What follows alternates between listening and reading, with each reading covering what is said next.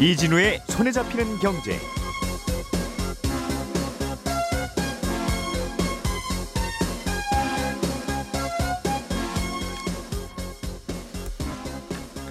안녕하십니까 이진우입니다. 이달부터 전기요금과 가스요금이 지난달에 비해 비싸집니다. 아, 계속 오르는 달러 원 환율을 내리려는 목적으로 요즘 정부가 외환 시장에 달러를 풀고 있는데 그 규모가 역대 최대라는 보도도 있었습니다.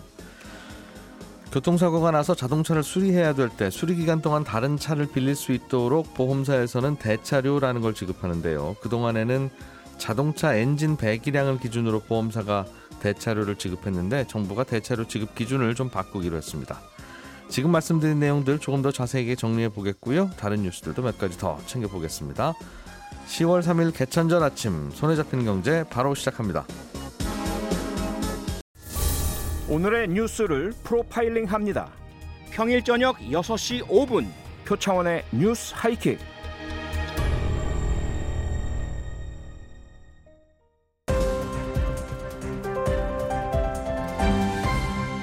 이진우의 손에 잡히는 경제. 네, 경제 뉴스를 정리하기 위해서 또 세 분이 모여 계십니다. 김현우 소장, 박세훈 작가, 한국경제신문 나수지 기자. 세 분 어서 오십시오. 네, 안녕하세요. 예. 개천절 아침, 휴일 아침 빗길을 뚫고 경제 뉴스는 정말 중요한 겁니다. 그럼요. 예. 이번 달부터 경, 어, 전기요금, 가스요금이 둘 다 오르네요, 박 작가님. 그렇습니다. 요건 예. 아마 많은 분들이 주말 사이에 아셨을 내용일 것 같긴 한데 혹시 뉴스 못 보신 분들을 위해 간단히 정리만 좀 해보면요. 결론부터 말씀드려서 전기요금이 킬로와트 시당 7.4원이 이달부터 오릅니다. 일단 10월에 4.9원 오르는 건 이미 예정이 되어 있었습니다. 예. 이건 작년 연말에 작년에 들어간 비용을 전기요금에 녹이기로 해서 올해 9.8원 올리는 걸로 이미 얘기가 됐었거든요. 음. 다만 한 번에 9.8원 올리면 좀 부담이 될 것 같으니까 4월이랑 10월에 반반씩 나눠내기로 했었고 9.8원의 절반인 4.9원 이번 달부터 오르는 겁니다. 음. 그리고 여기에 킬로와트 시당 2.5원이 추가로 더 오르게 되는데요. 이건 예정이 없었던 겁니다. 왜냐하면 전기요금 바구니에는 전기요금 1, 전기요금 2 칸막이가 있는데 전기요금 1은 제가 좀 전에 말씀드린 작년에 쓴 비용을 올해 전기요금에 녹이는 거고요. 전기요금 2는 올해 들어간 비용을 그때그때 반영을 해서 분기별로 올리는 겁니다. 근데 이걸 무작정 다 올릴 수는 없으니까 연간 최대 킬로와트 시당 5원까지만 올릴 수 있게 한도를 정해뒀었거든요. 예. 근데 이건 3분기에 5원을 올려서 이미 한도가 다 찼어요. 음. 물론 이게 한전 약관을 개정해서 한 해 올릴 수 있는 한도를 높이면 되는 거긴 한데 3분기에도 이미 약관을 고쳐서 올린 거라서 이번에 또 고치는 건 좀 부담이 될 것 같으니까 그건 건들지 않았고 예. 그럼 뭐가 오르는 거냐 하면 이게 굉장히 복잡한 개념이라서 이걸 도저히 제가 쉽게 설명할 길이 없습니다. 네. 한국전력하고 통화를 한번 해봤는데 근데 저희도 이게 뭐 왜 그렇게 오르는지 A가 오르는지 B가 오르는지 어차피 뭐 오르냐 이 정도만 궁금한 거지. 네, 어, 그래서 일단은 킬로와트 시당 합쳐서 일단 7.4원이 오르는 거고. 네, 그 오르는 게 뭐 부담스럽기는 하지만 어차피 정부가 올리는 거고 전기 회사는 한 점밖에 없으니 네, 뭐 국민이 저항할 수 있는 것도 아니고 받아들여야 되는 거잖아요. 그렇습니다. 그러면 7.4원이 오른다는 건 어느 정도 오른다는 겁니까? 4인 가구 기준으로 보면요. 예. 보통 4인 가구가 평균 307kW를 쓰거든요. 그럼 대략 2,270원 정도 오른다. 아, 한 달에 쓰는 전기 307kW에다 네, 어, 킬로와트당 오른다는 7.4원을 곱하면 네, 내가 더 내는 요금이 된다. 그렇습니다. 음, 지난달까지는 대략 307kW 쓰는 집이면 한 5만 원 정도를 전기요금으로 냈거든요. 예. 이번 달부터는 5만 2천 원 음. 조금 넘게 내게 되는 겁니다. 대략 전기 얼마나 쓰는지만 아시면 곱하면 되겠네요. 네, 그리고 요새는 포털 사이트에 전기 요금 계산기 치면 예. 거기에 이제 자기네 집이 얼마만큼 쓰는지만 입력을 하면 음, 대략 비슷하게 나옵니다. 음, 거기에 7.4를 곱해서 내가 더 낸다고 생각하면 된다. 그렇습니다. 어, 문제는 주- 앞으로 그럼 이만하면 다 올린 거냐 아니면 더 올려야 되는 거냐 유럽은 네. 뭐 전기 요금이 뭐 실제로는 10배가 올랐고 그래서 뭐 소비자들도 4배는 더 내야 된다 이런 얘기 나오던데 네, 우리는 그냥 찔끔 올리고 만 거잖아요 그렇죠? 망 거죠. 그러면 앞으로도 계속 올린다는 뜻입니까? 내년에도 보세요? 올릴 가능성이 굉장히 높습니다. 음. 이제 12월이 되면 내년 4월하고 10월에 또 얼마 올릴지를 정하게 될 텐데 예. 그때 어느 정도 폭으로 올릴지 봐야 되고 한국전력에서 요구한 게 이번 4분기에는 킬로와트 시당 50원은 올려야 됩니다 라는 거였거든요. 50원 올려야 된다고 하는데 7.4원 올렸다는 거죠? 그렇습니다. 그러니까 내년에도 올라갈 가능성은 지금으로서 매우 높은 상황입니다. 그렇군요. 가스 요금, 가스 네. 요금은 얼마나 오릅니까? 요 가스 요금은 단위가 메가줄인데 메가줄당 2.7원 오릅니다. 그러니까 음. 주택용 요금은 메가줄당 16.99원에서 2.7원 오르게 되거든요. 그래서 예. 19.69원이 되는데 서울시의 가구당 평균 가스 요금이 월 평균 33,980원 정도 됩니다. 예. 이게 5,400원 정도 오르게 되는 겁니다. 오. 그러면 39,380원이 되는 거죠. 전기요금하고 가스요금을 합해서 4인 가구 기준으로 보면 거의 월 8,000원 가깝게 이번 달부터 더 내게 되는 겁니다. 음, 약 한 15% 정도 오른다고 생각하면 대략 되는군요. 정도, 대략 네. 15% 정도 네. 매달 나가는 가스 요금이 그 정도 올라간다. 그렇습니다. 이거는 뭐 누진세 이런 건 없는 것 같으니까 그렇습니다. 전기처럼. 네. 알겠습니다. 나수지 기자님, 네. 음, 환율이 가파르게 오르고 있어요. 네. 환율이 오를 때는 이 말은 달러가 부족해서 달러 가격이 오르는 거니까 그렇습니다. 누군가가 달러를 시장에 풀어주면 괜찮아지는데, 어. 음, 정부가 요즘 그래서 달러를 시장에 풀고 있다고 하는군요. 얼마나 네. 풀었답니까? 예, 이게 한국은행이 공식적으로 자기네가 언제 외환시장에 개입하고 얼마나 개입하는지는 공개는 안 합니다. 왜냐하면 이게 직접 자주 개입하면 환율 조작국이 아니냐 이런 의심을 살 수 있기 때문인데 네. 근데 분기가 끝나면 좀 시차를 두고 어, 우리가 실제 외환시장에서 달러를 얼마나 사거나 팔았는지를 한국은행이 공개를 하거든요. 근데 이거는 2018년부터 시행되고 있는데 이전까지는 아예 공개를 안 했더니 실제 한국은행이 개입한 것보다 더 많이 환율의 시장에 개입한 거 아니냐, 음. 더 많이 달러 사고 파는 거 아니냐 이런 의심을 받았기 때문에 이후부터는 아예 그냥 우리가 얼마 사고 팔았는지 이거 공개하고 있는데요. 근데 이번에 발표된 수치가 올해 2분기 기준입니다. 한국은행이 2분기에 얼마나 달러를 사고 팔았는지 보니까 어, 2분기에 150억 달러, 그래서 우리 돈으로 21조 6천억 원이 넘는 달러를 외환시장에 푼 걸로 드러났거든요. 네. 근데 이 수치가 주목받은 건 그동안 원달러 환율이 가파르게 올랐으니까 아마도 많이 사고 사- 어, 파- 풀었을 것 같다라는 생각은 들긴 했는데 음. 실제 수치를 보니까 한국은행이 이 수치 공개하기 시작한 2018년 이후에 역대 최대 규모입니다. 음. 근데 이 수치가 더 심상치 않은 건 2분기에도 역대 최대 규모인데 예. 이 3분기에는 우리 어, 원달러 환율이 훨씬 더 많이 올랐잖아요. 7, 8, 9월 예, 지나간 그렇습니다. 7, 8, 9월에는 더 많이 풀었을 것이다. 네, 2분기에는 음. 1,300원이었는데 3분기에는 1,400원까지 올랐고 예. 3분기에만 10% 이상 급등했기 때문에 아마도 지난 3분기에는 한국은행이 더 많은 달러를 외환시장에 푼 걸로 추정은 됩니다. 네. 네, 상황이 이렇다 보니까 우리나라가 가지고 있는 달러 규모는 점점 줄어들어서 이 지난달 말 기준으로 외환 보유액이 지금 환율 기준으로 하면 60, 630조 원이 조금 안 되는 수준입니다. 음흠. 근데 이게 올 들어서만 40조 원 정도가 줄어든 건데 음흠. 뭐 우리가 집에 늘 가지고 있는 현금이 뭐 늘었다가 줄었다가 하는 것처럼 외환 보유액도 줄 때도 있고 늘 때도 있기는 하지만 예. 이렇게 연간 단위로 외환 보유액이 크게 줄어든 건 외환 위기 그리고 금융 위기 그리고 지금 처음 있는 일입니다. 음. 달러 비상금이 많이 줄었다 요즘에 네. 결국 그건 얘기인데 그러면 원래 그래 이럴 때 쓰려고 비상금이니까 또 마음 편하게 생각하면 뭐 그때 쓰는 거지 뭐라고 생각할 수도 있습니다만 어. 문제는 이 비상금이 넉넉히 이제 안 남았느냐 그래도 좀 넉넉한 수준이냐 이게 궁금한 건데요. 네. 그래야 또 그 수준을 보고 이른바 그 외환 시장의 투기 세력들도 아유 저렇게 달러가 많으면 우리가 공격해봐야 안 될 거야 하는 경우도 있고 한번 공격해서 싸워볼까 하는 경우도 있을 것 같아서 얼마나 남았습니까? 그리고 자, 설명을 해주셨습니다만 뭐 적정한 거예요? 아니면 좀 부족합니까? 이게 얼마가 적절한지 이거를 누구도 답을 정확히 내릴 수는 없어서 음, 쉽지는 않은데요. 근데 정부에서는 우리나라가 어, 그러니까 외환 보유액이 크게 줄어든 건 맞는데 그래도 과거 위기보다는 달러를 많이 가지고 있다. 네. 그러니까 우리나라 외환 보유액이 지금 경제 규모, 그러니까 GDP 대비 25% 정도인데 음, 이 정도 수치면 다른 나라랑 비교해서 경제 규모 대비해서는 달러를 많이 가지고 있어서 수치상 괜찮은 것 같다. 음. 그리고 또 과거에는 우리나라가 해외에 가지고 있는 자산이 많지가 않았는데 네. 이제는 해외 주식 투자도 많이 하고 뭐 부동산 투자도 많이 늘어서 음. 나중에 정 우리나라 안에 있는 달러가 부족해지면 이런 자산들을 좀 팔아서 어 우리나라 안으로 다시 가져오도록 유도하는 방법도 있어서. 크게 걱정하지는 않아도 된다라는 게 정부의 입장인데요. 근데 이렇게 좀 객관적인 수치나 여건은 뭐 걱정할 단계가 아니라고 해도 네. 경제는 사람들이 위기라고 음. 생각해서 행동하면 진짜 위기가 되는 음, 측면도 있어서 이 음. 정부는 달러를 풀어서 어떻게든 환율이라는 이 눈에 보이는 수치를 끌어내리려고 하는 상황이다. 이렇게 정리할 수 있습니다. 그렇게 아무 말 아무 일 없다고 가정하면 사실은 뭐 비상금 우리 안 갖고 다녀도 되죠 뭐.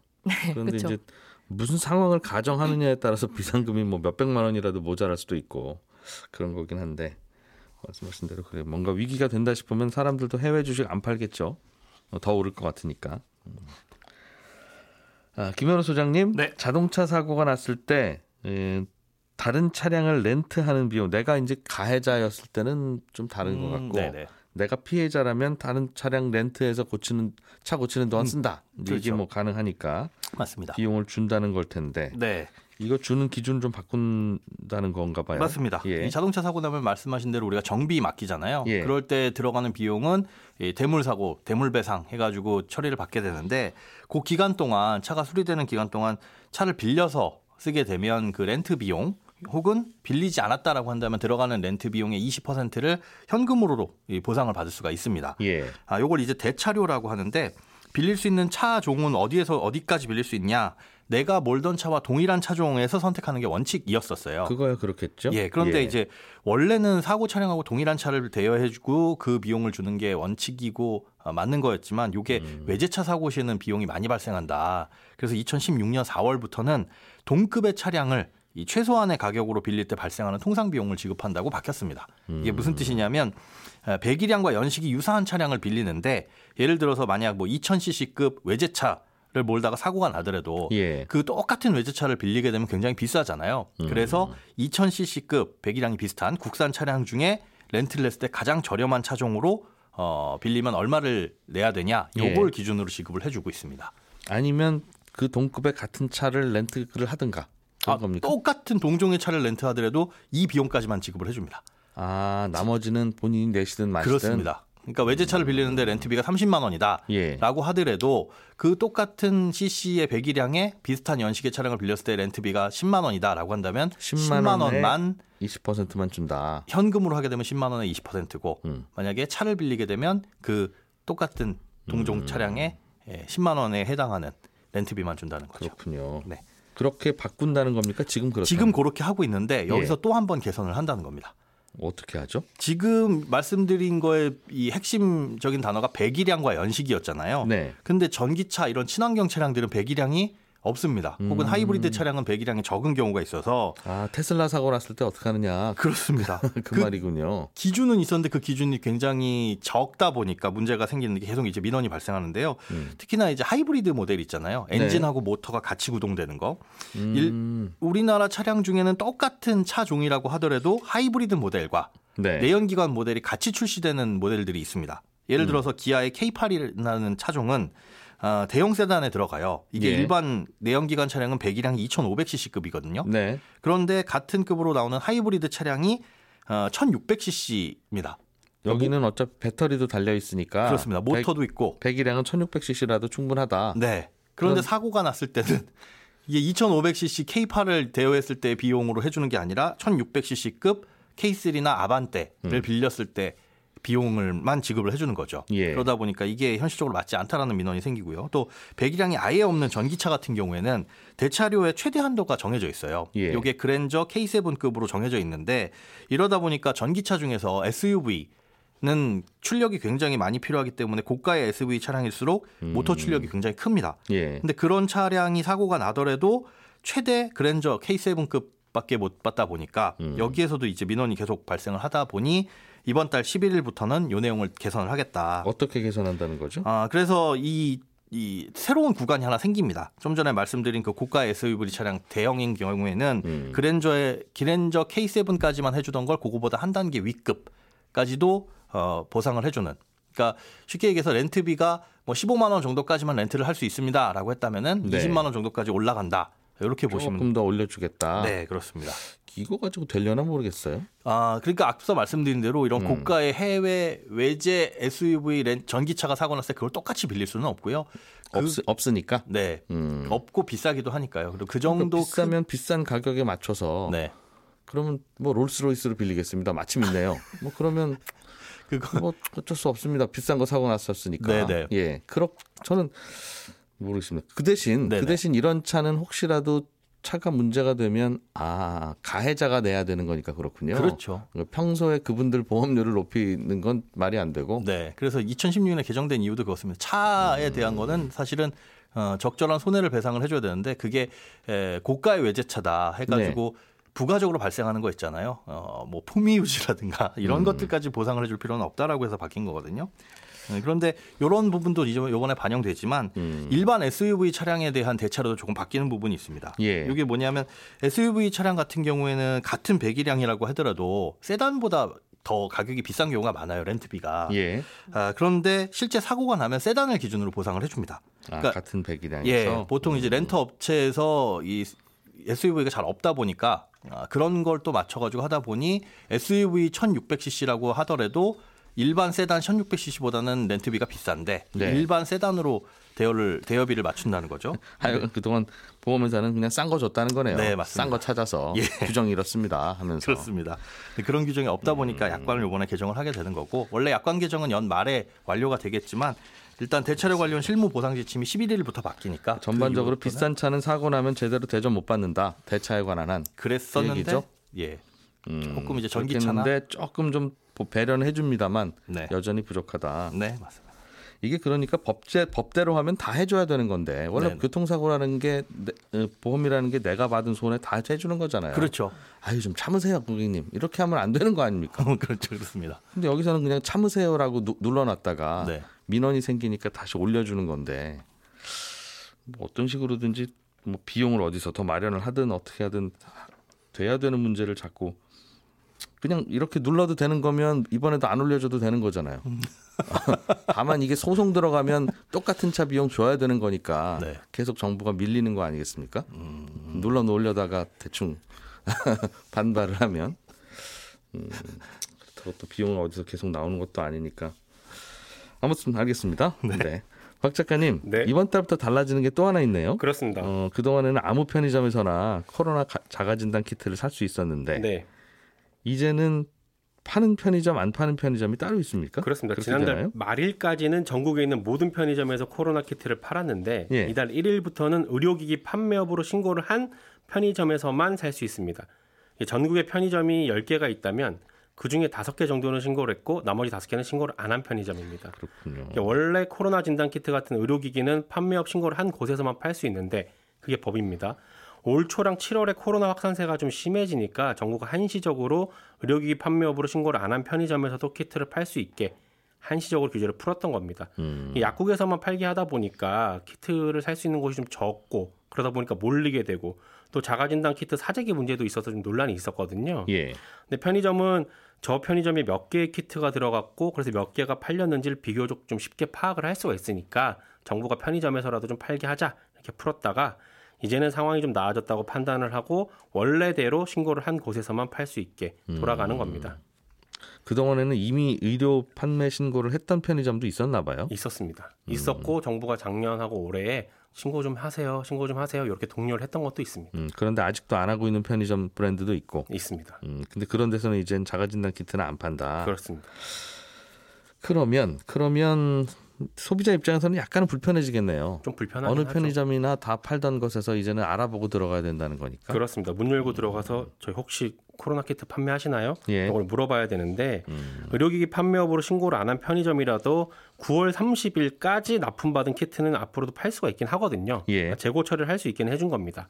그래서 지금 편의점들이 키트를 좀 싸게 팔고 있기도 한데 음. 마지막으로 재고 조사를 했던 게 지난달 중순이었거든요. 당시 기준으로 편의점에 있는 재고가 250만 명분이었습니다. 네. 대략 일일 평균 판매량을 9만 명분으로 잡으니까 음. 27일 정도의 재고가 남아 있긴 한 겁니다. 그렇군요.